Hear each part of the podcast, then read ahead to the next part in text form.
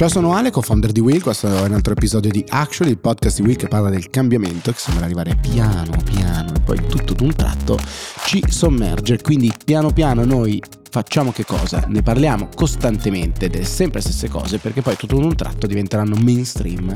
E questa mattina alla radio ho ascoltato caro Riccardo Haupt, buongiorno anzitutto. Buongiorno, buongiorno a lei, amministratore delegato. Sì, ehm, ho ascoltato alla radio una pubblicità che diceva ChatGPT è pronto per la tua azienda. Incredibile boom, la velocità alla quale una roba così tecnica, complessa, ben al di fuori delle mie competenze, tra l'altro, di, di compressione, eh, sia diventato mainstream. Incredibile, mi ha sorpresa questa cosa. Siamo, circon- siamo sempre più circondati. Io ero partito con qualche intelligentone di soggetti che si propongono come, come consulenti per insegnarti ad utilizzare ChatGPT eh, nella tua daily life o business life. Eh, ci sono già, cioè di, diventa milionario con ChatGPT, ci arriviamo pian pianino, YouTube scoppia, era partito con dei thread molto intelligenti, alti e, e acculturati diciamo su Twitter, questa cosa, 10 curiosità, 10 strumenti per, e invece chiaramente c'è chi sta buttando, quindi ancora la commissione in realtà in questo caso fra esseri umani, società anche volendo, che si mettono a, a lavorare insieme con l'intelligenza artificiale per creare nuovi, nuovi, modelli di business. Molto molto interessante, sembra che comunque l'AI stia piacendo un po' a tutti, ivi compreso anche il nostro amico Se la vogliamo pronunciare all'italiano, Zuc, che ha annunciato che c'è un mega team all'interno di Meta pronto a eh, tirar fuori a breve anche eh, l'AI di Meta quindi insomma nel, nel, nel, gruppo, nel gruppo, delle grandi tech arriva anche, anche Meta a dire, beh scusate, se proprio si tratta di dati, scusate un attimo perché vorrei giocare anch'io. Sì, ecco, a proposito del nostro amico Zuck, eh, volevo aggiungere una cosa rispetto a eh, una risposta che abbiamo dato eh, la, nell'ultima puntata alle domande che ci hanno arrivate e in particolare al tema delle subscription per il, diciamo, l- il blue mark di, di Meta. Ehm, c'è una cosa che um, mi sono dimenticato di, di aggiungere ma che credo che sia fondamentale, iperrilevante, e cioè che il pagamento di questi 11 dollari eh, al mese o 15 dollari al mese eh, che, che sarà, tra le varie cose, offrirà Proactive Account Protection, e va bene, Access to Account Support, e va bene anche questo, Increased Visibility and Reach. Questa cosa qua a te, che sei un eh, paladino della concorrenza, non ti fa venire un po' male perché ripercorre ancora una volta un tema che si è avuto enorme, gigante, tra l'altro un'altra delle battaglie che questi soggetti, gli OTT, Google, Facebook, eccetera, cioè over the top, eh, stanno combattendo di nuovo in Europa, cioè sulla questione delle reti, e il tema è sempre lo stesso, la neutralità della rete, la neutralità rispetto a chi va prima e non è più neutrale la piattaforma rispetto ai suoi uh, utenti oppure la rete rispetto ai dati che fa passare se c'è qualcuno che in cambio di un pagamento di denaro passa prima o passa di più. Se io posso con il, il, il, il blue mark eh, pagare, avere ulteriore increase visibility, questo è diverso rispetto all'advertising che si può, che si può già fare e di nuovo è una, eh, un aspetto molto interessante perché in un certo senso complica ancora di più la eh, possibilità per il Riccardo Haupt da qualche parte in giro per il mondo di diventare the next eh, Chiara Ferragni, diciamo così, senza sponsorizzazione, senza niente. Se non puoi avere 12 dollari al mese per fare increased your eh, reach, rischi che anche questa cosa ti, eh, ti penalizzerà. E diciamo, un po' passata in sordina, mi, mi, piacerebbe capirne di più quali sono le loro visioni. È chiaro che già oggi con la sponsorizzazione la neutralità, diciamo così, è alterata, però ne ho un'evidenza, ne ho certezza, è, è, è diciamo, limitato nel tempo, cioè sono, sono, sono, varie limitazioni rispetto invece a questo aspetto che mi ha,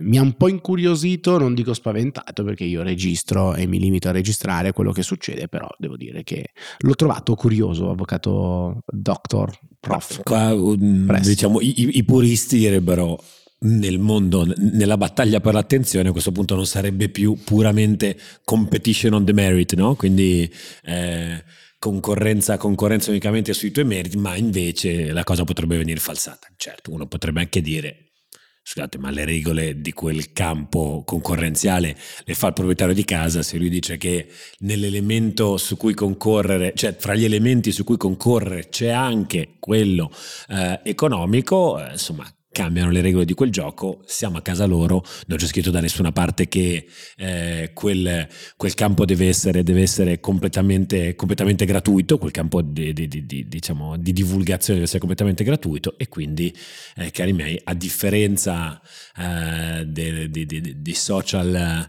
media cinesi di cui parleremo più avanti in questa puntata dove si può emergere ancora semplicemente eh, eh, sulla base della curiosità che il vostro video suscita, eh, ecco che qua forse si potrebbe inserire anche un elemento di prezzo, una professionalizzazione del mestiere, diciamo, dell'operatore sui social, eh, che tutto sommato è come dire, no? Sta diventando la realtà, insomma, se vuoi crescere anche come se fosse un piccolo business, devi pagare la pubblicità. Eccoti qua, anche a te serve pagare la pubblicità.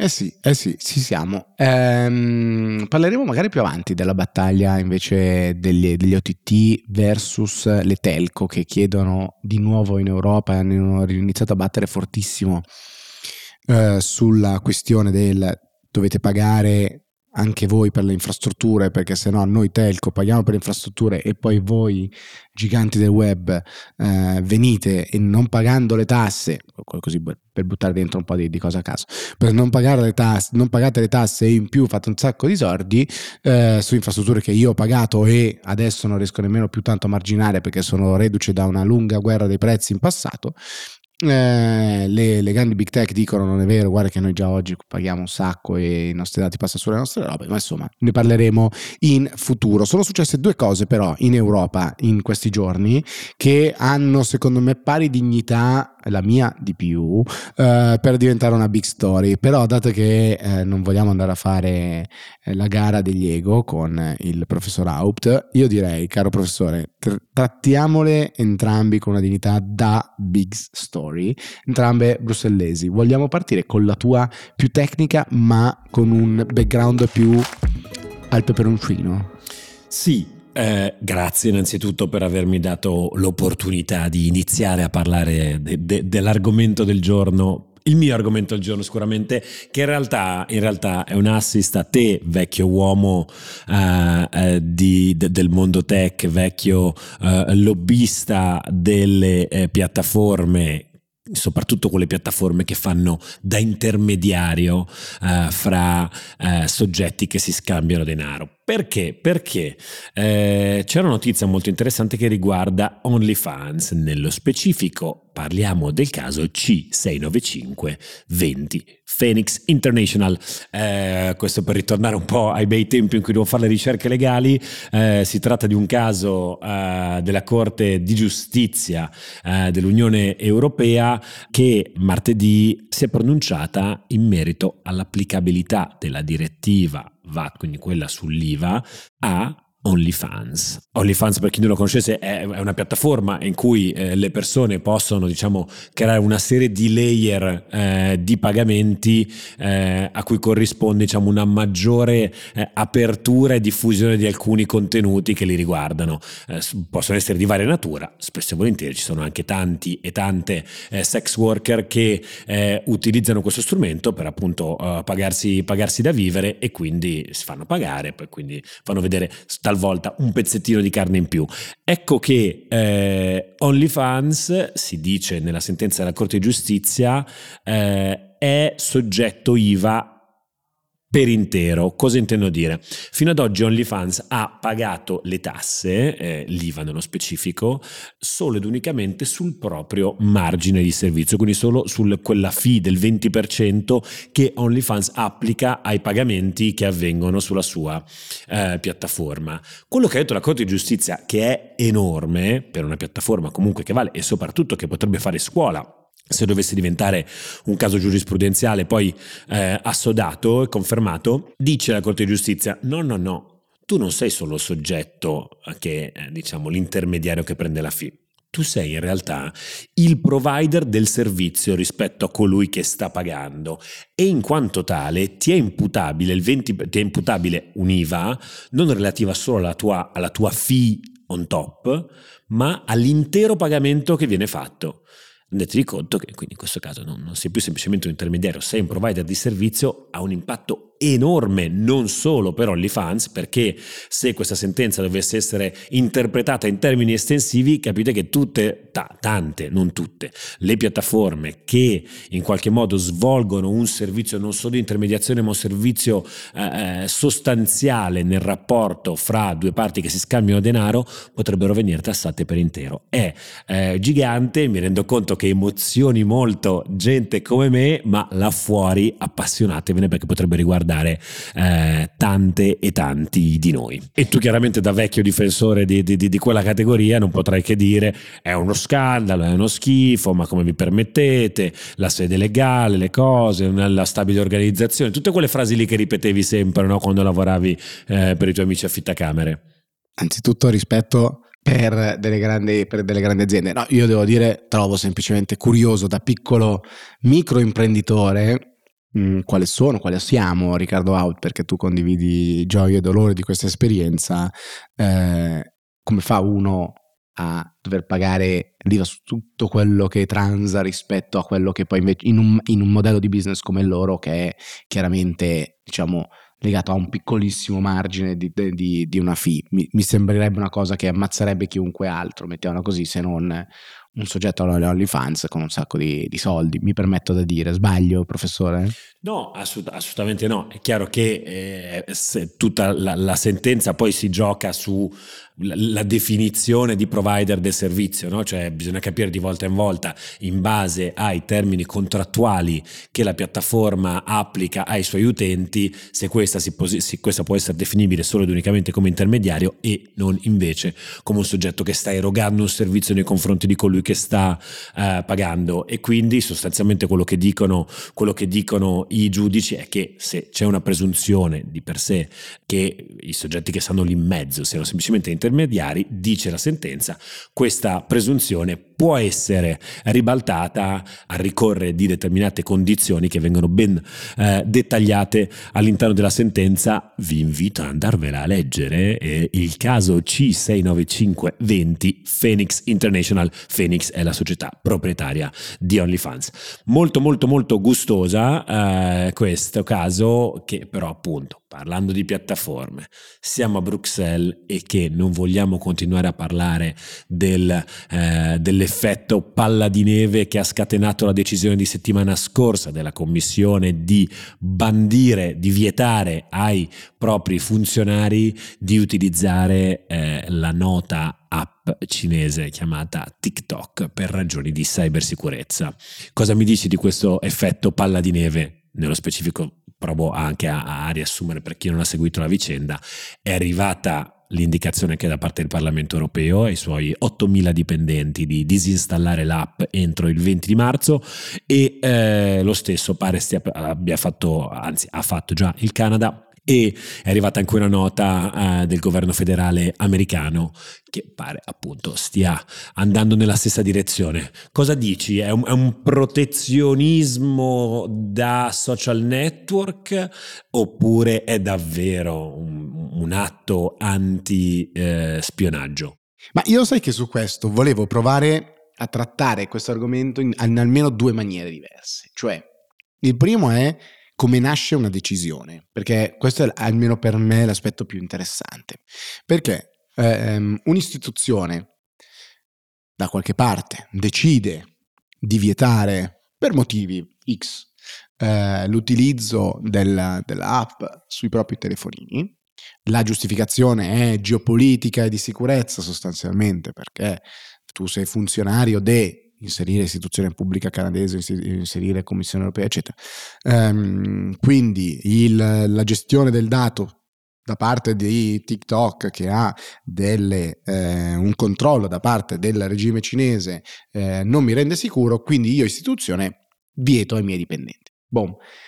Legittimo, tutto perfetto. Da lì che cosa succede? Due cose. Primo parte la macchina eh, mediatica della stampa e quindi il governo X vieta TikTok.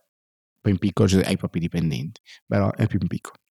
Le cose si montano, anche la commissione starebbe pensando di... La commissione vieta TikTok, ordina di disinstallare TikTok. Poi arriva la politica con, ad esempio, Salvini i giorni scorsi che dice no al bavaglio, che è la... Questo è... Il no al bavaglio è stato il mantra di tutte quelle che sono state le campagne più facili sul web contro qualunque decisione anti-web, diciamo così, ma questo di un mondo molto meno sofisticato di quello di oggi, cioè la, contro le leggi bavaglio, le, sono leggi bavaglio quelle delle intercettazioni, ma sono state tutte leggi bavaglio quelle su, sui blog di, del ministro Pisano, di, eh, mm-hmm. di, un governo Berlusconi X di tanto tempo fa. Ehm, e quindi cosa succede? Che poi ovviamente i membri, i decisori degli, delle altre istituzioni che fanno? E noi no? Come potremmo mai giustificare poi a un eventuale capo, capa, a un eventuale responsabile politico ehm, che noi non abbiamo vietato questa cosa? Meglio vietare, non si sa mai. E quindi la commissione, il Parlamento pronto a seguire la commissione, ecco, ecco il secondo titolo. E quindi dice, oddio mio, ma allora anche l'Italia dovrebbe vietare questa cosa? e la cosa si ingigantisce in maniera straordinaria. E poi bisogna fare gli articoli di giornale in cui si dice no, non è stato vietato TikTok ai cittadini europei, è stato vietato TikTok ehm, ai funzionari e dipendenti delle, eh, dell'istituzione, ad esempio in quel caso della Commissione europea, sui devices, però credo sia personali che, che aziendali, se non ricordo male. Quindi una cosa comunque molto molto circostanziata. Quindi questo è come nasce una decisione. I, le persone all'interno dicono aia, e se io non lo faccio, come giustifico il fatto di non averlo fatto? Meglio farlo. E quindi una dopo l'altra che vengono giù. E questo succede ovviamente nei processi economici, quando uno dice cautela, l'altro è più cauto, allora l'altro manager dice anche io cauto e quindi alla fine tutti cauti, tutti ci frizziamo. E qua uguale nella politica, nelle decisioni, perché è una psicologia di massa che sostanzialmente viene fuori. Eh, questo è il primo aspetto che mi interessa. Il secondo aspetto è invece relativa alla preoccupazione, all'origine della preoccupazione e quindi a quello che effettivamente succede ai nostri dati. E allora, come già insomma un po' eh, anche altri naturalmente hanno, hanno, fatto, delle associazioni di consumatori, associazioni che si occupano di, eh, del rispetto della, della, privacy, della data protection, eccetera, siamo andati a vederci un po' queste terms and condition eh, rispetto alle informazioni che vengono raccolte automaticamente e non da parte di TikTok. E ovviamente, come spesso accade, è come quando guardi gli ingredienti di quello che mangi, dici oddio mio, messi tutti in fila fa una gran paura ed effettivamente anche se messi in fila tutte le, le, informazioni che vengono raccolte fa un po' paura. Raccogliamo determinate informazioni sul dispositivo e sulla connessione di rete. Tra tali informazioni vi sono il modello del vostro dispositivo, il sistema operativo, gli schemi o i ritmi di battitura, l'indirizzo IP e la lingua del sistema. Raccogliamo inoltre informazioni relative al servizio, alla diagnostica e alle prestazioni, compresi i crash report e i log di performance.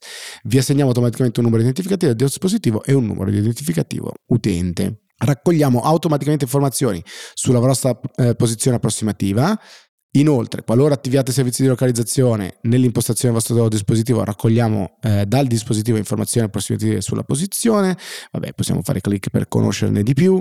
Deduciamo le vostre generalità, quali la fascia d'età, il genere e gli interessi sulla base delle informazioni di cui disponiamo riguardo a voi. Utilizziamo tali informazioni dedotte ad esempio per mantenere la piattaforma sicura, naturalmente per moderare i contenuti e per mostrare annunci personalizzati basati sugli interessi dell'utente. Rileviamo e raccogliamo dati su funzioni e caratteristiche del video, delle immagini e delle registrazioni audio tra i vostri contenuti, ad esempio identificando oggetti e ambienti, identificando oggetti e ambienti, la presenza o la posizione all'interno di un'immagine di un volto o di altre parti del corpo e il testo delle parole pronunciate nei vostri contenuti di utente.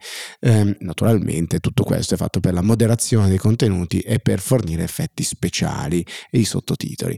Insomma, ce ne sono parecchie di, di informazioni che vengono raccolte, eh, caro Riccardo. Avvocato. Posso dire, sento un irrefrenabile bisogno e desiderio di Guido Scorza eh, qui sulle nostre frequenze, magari fossero frequenze. Eh, allora, perché dico sento un irrefrenabile bisogno di Guido Scorza? Perché ammetto di non essere un grande lettore appassionato di eh, TNC sulla privacy, eh, ai noi, ma questo è un tema che ci affligge tutti, credo che pochi leggano quelle infinite paginate di testo che ogni piattaforma, ogni eh, device che noi utilizziamo in realtà ci eh, propina, non saprei sinceramente con tutto il bene dirti quanto queste siano eh, differenti da quelle eh, dei social, de- degli altri social che noi, che noi, che noi utilizziamo e o poi appunto anche tante app installate all'interno dei nostri eh, telefonini. Quello che mi sembra secondo me importante ribadire è che dobbiamo fare una decisione, cioè se queste discussioni le vogliamo tenere tutte nello stesso eh, pentolone tematico, che è quello della normativa sulla privacy, che guarda alla stessa maniera tutte le piattaforme e in quanto tale così devono essere giudicate le piattaforme e se c'è un problema vai dal garante non vai dalla Commissione europea e fai una decisione di imperio e banni tutto. Perché? Perché una decisione di questo tipo mi sembra un po' più relativa ad un, ad un altro pentolone, ad un altro calderone, eh, ad un altro forno, che è quello della geopolitica, no? E quindi qua stiamo facendo una decisione che non è più basata sullo Stato di diritto, non è più basata tanto sulle nostre dettagliate normative, ma a un certo punto c'è che queste robe qua, piacciono o non piacciono, perché evidentemente qua non è che, beh, scusa, approfondite o non approfondite, perché non mi sembra che qua la questione sia ehm, mi addentro all'interno di queste, di, di queste policy, non le vogliamo, le rigettiamo, in quanto sta roba qua è cinese e quindi ci potrebbero spiare da là. E invece gli americani non farebbero mai una cosa del genere con noi, per esempio, questo potrebbe aver pensato qualcuno eh, nella Commissione europea. Posizione assolutamente legittima, sappiamo che la geopolitica là fuori oggi è molto molto eh, complicata, eh, capisco, devo dire, mi sono andato ad ascoltare, a leggere le, le, le posizioni del, del, rappresentante public policy per l'Europa di TikTok, eh, l'ottimo eh, Giacomo, Giacomo Mannheimer, che dice Abbiamo data center in giro, in giro, per il mondo, ne stiamo aprendo uno in Europa, ce n'è uno a Singapore e ce ne sono anche negli Stati Uniti. Gli investitori di questa società, che è una società tra virgolette come le altre, sono in buona parte, almeno in una parte significativa americana. Il governo americano ha imposto sulla uh, gestione dei nostri dati la supervisione di una società americana come Oracle. E quindi insomma ci sono, sono, tante, sono tante condizioni che lo portano a dire siamo un'azienda che fa social faccio l'intrattenimento come gli altri e non abbiamo, e non abbiamo eh, nulla di diverso. Chiaramente uno dice, però se il governo cinese alza un dito, il Partito Popolare alza un dito e vi dice dammi dati, tu glieli dai o non glieli dai? Non lo so se Giacomo Mannheimer sia nella posizione di, di rispondere ad una, ad una, domanda di questo tipo perché è davvero complicato immagino, uh, però ecco questo intendo dire che secondo me bisogna molto separare, per questo diciamo non mi sono andato proprio a studiare le TNC eh, della privacy di TikTok perché secondo me c'è un piano che è quello, la normativa sulla privacy e allora quello è il campo di gioco e allora va bene entriamo, approfondiamo quant'altro, ma non mi sembra che sia sulla base di quelle TNC che la Commissione, il governo americano, il Parlamento ora abbiano preso queste decisioni. Sono decisioni di natura, credo, geopolitica, non so se sei d'accordo.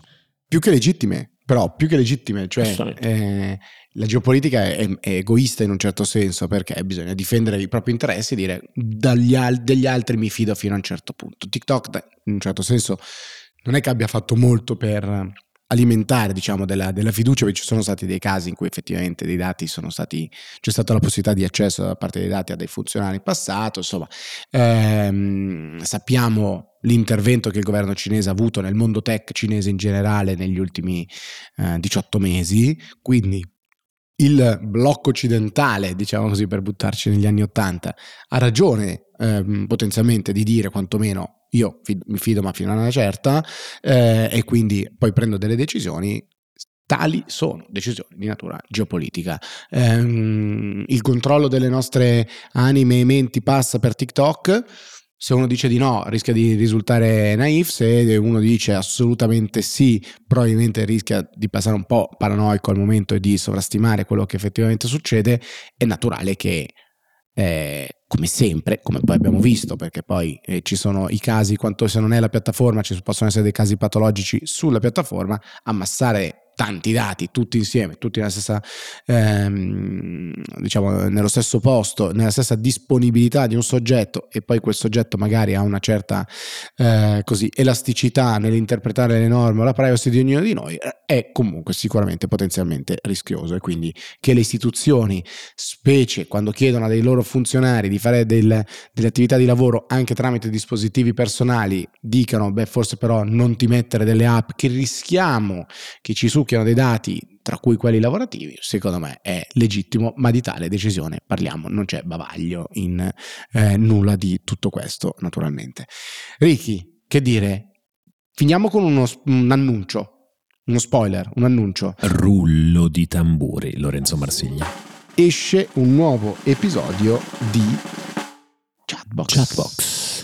Chatbox, eh, la puntata sarà spumeggiante, eh, abbiamo già fatto un, un, warm up con Guido e Raffi, come al solito, noi, noi le raccogliamo sempre, voi mandateci eh, anche domande, dubbi e pensieri che volete condividere non solo con me Ale, ma anche con eh, i nostri due eh, compagni di, di, di, di, scorribande, diciamo della banda Black Box, eh, il merge delle due boy band fa Chatbox Box perché insomma secondo me è interessante anche riportarli a loro. Sono persone sicuramente interessanti a cui fare un paio di domande hanno tanti argomenti con cui rispondere.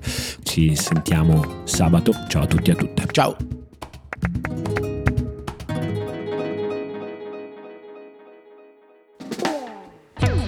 C'è una cosa che accomuna tutti gli expat che chiamano in Italia, il prefisso 0039. Parliamo spesso di fuga di cervelli e a volte del loro rientro. Quello che però non facciamo mai è chiederci cosa spinge le persone a muoversi. Io sono Clara Morelli. Ascolta 0039, il podcast di Will che racconta le storie e i motivi di chi ha deciso di andarsene dall'Italia, di rimanere o di tornare. Lo trovi su tutte le piattaforme di podcast.